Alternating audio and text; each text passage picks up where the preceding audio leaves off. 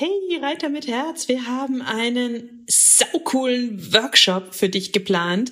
Wir geben dir eine geniale Sitzhilfe. Außerdem sagen wir dir, wie du die häufigsten Fehler in Schritt, Trab und Galopp vermeiden kannst, sodass du sofort danach besser reiten kannst. Und das Beste ist, er kostet exakt null Euro. Es gibt nur fünf Termine, also die jetzt schnell auf www.pferdeflüsterei.de slash Reitworkshop und melde dich ganz schnell an und such dir deinen Wunschtermin aus. Pferdeflüsterei to go, der Podcast für Pferdemenschen mit Herz. Heute mit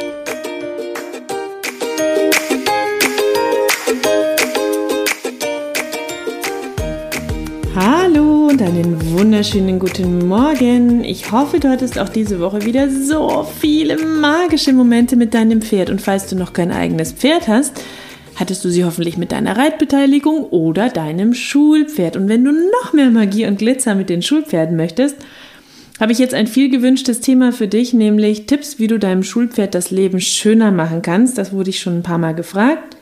Und deswegen habe ich gedacht, juhu, mache ich einen Podcast daraus für dich. Und selbst wenn du ein eigenes Pferd hast, kannst du dir vielleicht das eine oder andere daraus für dich mitnehmen. Weil ähm, grundsätzlich ist Fairness für Schulpferde ja auch Fairness für Pferde. Bei Schulpferden ist es natürlich ein schwierigeres Thema, weil ähm, das Schulpferd ja nicht nur mit dir zu tun hat, sondern mit vielen anderen und ähm, nicht in jeder Reitschule die Schulpferde wirklich fair und gut behandelt werden und Schulpferde natürlich was anderes leisten müssen als die meisten Privatpferde. Aber im Idealfall bist du in einer Reitschule, in der das Schulpferd fair behandelt wird, du neben dem Reitunterricht auch Wissen über Pferdeverhalten und Pferdetraining vermittelt bekommst. Aber leider ist das ja in vielen Reitschulen nicht so.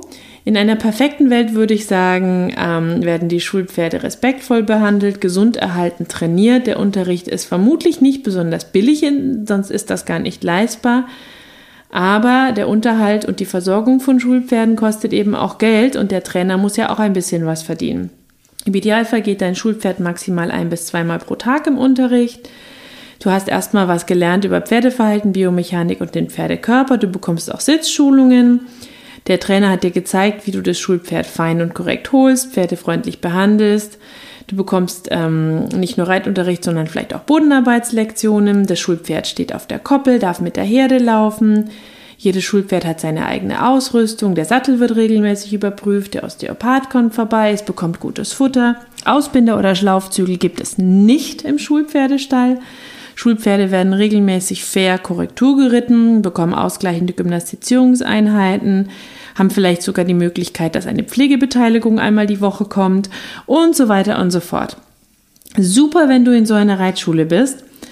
Ähm, selbst wenn nicht, macht es total Sinn, einmal hinzugucken, ist der Umgang grundsätzlich irgendwie akzeptabel, denn wir leben leider oft nicht in einer perfekten Welt und es geht den Schulpferden eben nicht immer so perfekt und gut und es ist schwer, gute Reitschulen zu finden und wir müssen ein bisschen das nehmen, was wir bekommen können, wenn wir irgendwie reiten lernen wollen oder Zeit mit den Pferden verbringen wollen. Aber ich finde trotzdem wichtig, dass wir genau hingucken und für uns bewusst klarziehen, ob das Leben der Schulpferde noch irgendwie im Rahmen dessen ist, was wir ansatzweise als tiergerecht bezeichnen.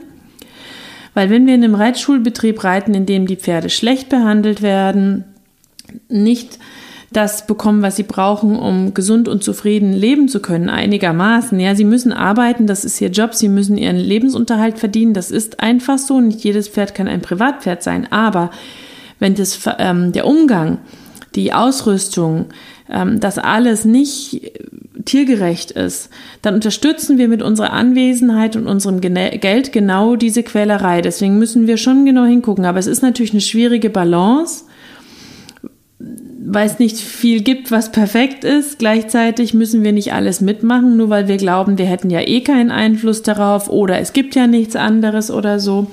Wir können mit dem Trainer reden, wir können versuchen, mit allen anderen zu reden, wir können versuchen klarzumachen, dass wir den Umgang nicht tiergerecht finden. Wir können sagen, wir sind bereit, mehr Geld zu bezahlen, wenn es den Tieren dann besser geht. Wenn wir auf Granit stoßen mit unseren Wünschen, können wir uns dafür entscheiden, unser Geld nicht dorthin zu geben und weiter zu suchen oder länger zu fahren, bis wir einen fairen Reitbetrieb finden.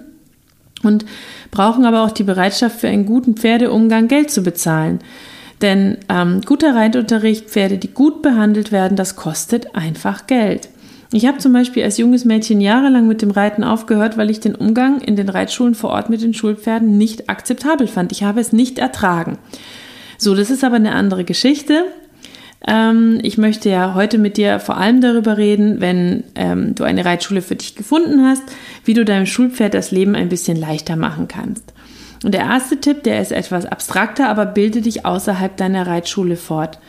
Ähm, lies Bücher, ähm, besuch Kurse, gerne auch Online-Kurse, wenn du magst. Wir haben im Campus verschiedene Online-Kurse.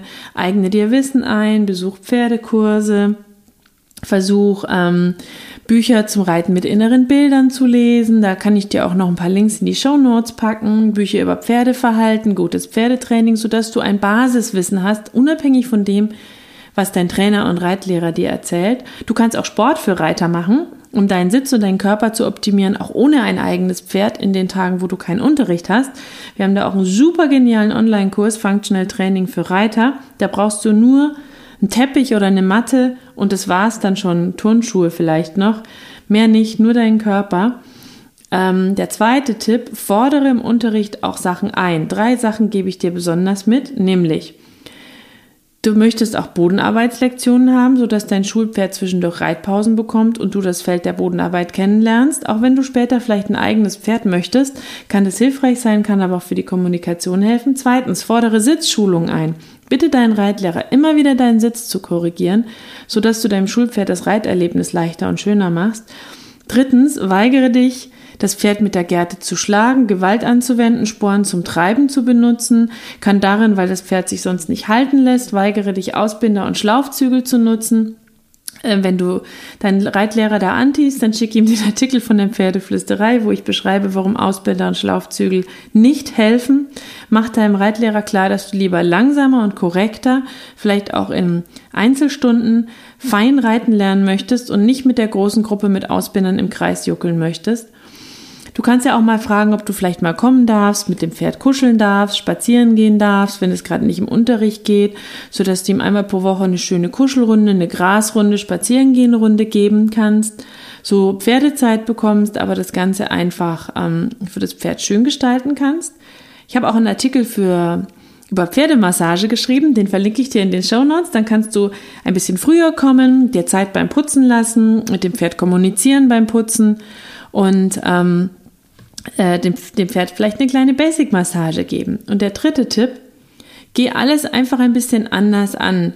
Du kannst früher kommen, sodass du dir Zeit lassen kannst mit deinem Schulpferd, holst pferdefreundlich von der Koppel, kommuniziere mit dem Schulpferd, sag ihm schön Hallo. Dazu verlinke ich dir auch einen Artikel in den Show Notes auf der Pferdeflüsterei.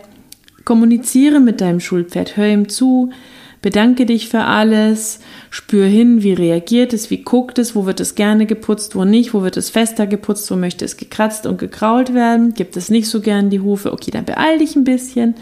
Liebt es gekratzt zu werden, dann kratzt es ein bisschen, sattle und zäume es langsam, achtsam, lobe es für alles, was es gut macht. Wenn dein Schulpferd einen Sperrriemen an der Trense haben sollte, ich bin kein Fan von Sperrriemen, dazu gibt es auch einen ausführlichen Artikel auf der Pferdeflüsterei, aber dann verschnall ihn so locker, dass es ihn nicht spürt. Ähm, wenn du reitest, fang immer mit dem kleinsten Signal an, gib deinem Schulpferd Zeit für die Antworten, überprüf deinen Sitz immer wieder. Wenn dein Trainer es erlaubt, bring dem Schulpferd kleine Tricks mit Leckerli dabei und mach ihm das Leben spannender. Ich habe zum Beispiel einen Artikel, wie du dem Pferd das, das, das, Lächeln beibringen kannst und wie du das Thema Leckerli Höflichkeit trainieren kannst, verlinke ich dir auch hier. Aber da musst du vorher fragen, du kannst nicht einfach einem fremden Pferd Leckerli geben. Kurz gesagt, zeige dem Pferd im Umgang, dass du ein Mensch bist, der respektvoll, liebevoll und höflich ist. Lerne die Pferde zu verstehen mit zusätzlichem Wissen und arbeite an deinem Sitz, deinem Pferdewissen, deinen Hilfen, sodass die Reiteinheit für das Schulpferd mit dir so angenehm, fair und nett wie möglich ist und fordere auch zusätzliches Wissen ein. So änderst du vielleicht nicht das Leben dieses Schulpferdes, aber du änderst die Zeit des Zusammenseins mit dir und zeigst, dass du ein netter Mensch bist und dass es einen schönen Umgang geben kann. Und ähm, ich kann dir sagen, du wirst vielleicht nicht mehr Go, nicht mehr Spritzigkeit oder Motivation bekommen, weil du bist ein Reitschüler unter vielen. Und je nachdem, wie viel es gefordert und eingesetzt wird, muss vielleicht auch das Schulpferd zum Energiesparer werden, um sich selbst ein bisschen zu schützen. Aber sei ihm deswegen nicht böse, hau nicht drauf, folge nicht diesen Theorien, sondern hab Verständnis dafür. Es hat einen harten Job. Es ist vielleicht manchmal einfach anstrengend, immer wieder Reitanfänger auf dem Rücken zu tragen, die seine Bewegungen blockieren, unangenehm sich im Sattel anfühlen, zu fest an den Zügel ziehen. Mach dir das immer wieder bewusst und sei deinem Schulpferd auch dankbar dafür, was es für dich tut. Es bringt dir das Reiten bei. Das ist großartig. Ich bin all den Schulpferden unglaublich dankbar, die mich tragen und ertragen und ertragen haben. Und schick ihm positive Gefühle, nimm dieses Gefühl der Dankbarkeit, des Respekts vor der Leistung des Schulpferdes mit in jede Reitstunde und den Alltag. Sei die Sonne für dein Schulpferd. Versuch in jedem kleinen Moment etwas Schönes für dein Schulpferd zu tun.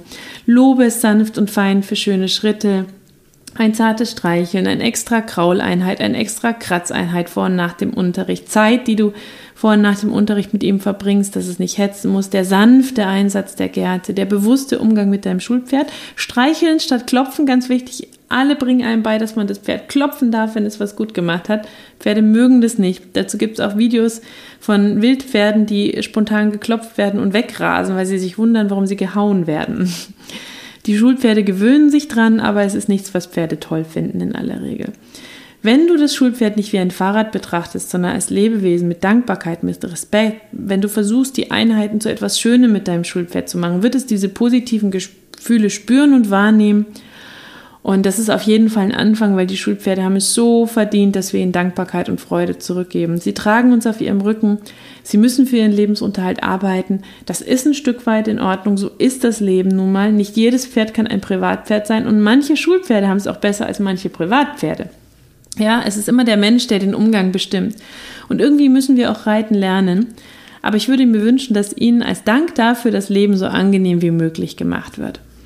Deswegen wünsche ich dir ganz viel Glitzer und Harmonie mit deinem Pferd, wenn du ein eigenes hast. Nimm dir diese Ideen und Gedanken auch gern für dein eigenes Pferd mit. Und wenn du ein Schulpferd hast, dann ähm, wünsche ich dir auch ganz viel Glitzer und Harmonie mit deinem Schulpferd, aber auch deinem Schulpferd mit dir. Und wenn dir dieser Podcast gefallen hat, dann teile ihn super gerne mit allen Pferdemädchen weiter, die vielleicht auch ihrem Schulpferd das Leben ein bisschen schöner machen wollen oder deinen Reitschülern, wenn du selber Pferde hast und Reitunterricht gibst. Ähm, teile ihn weiter, kopiere den Link, pack ihn in eine Mail, teile ihn auf Instagram, teile ihn auf Facebook. Ich freue mich ganz arg, wenn ihn mehr Leute hören. Und jetzt kraul deinem Pferd oder deinem Schulpferd einmal dick und fett das Fell von mir. Thank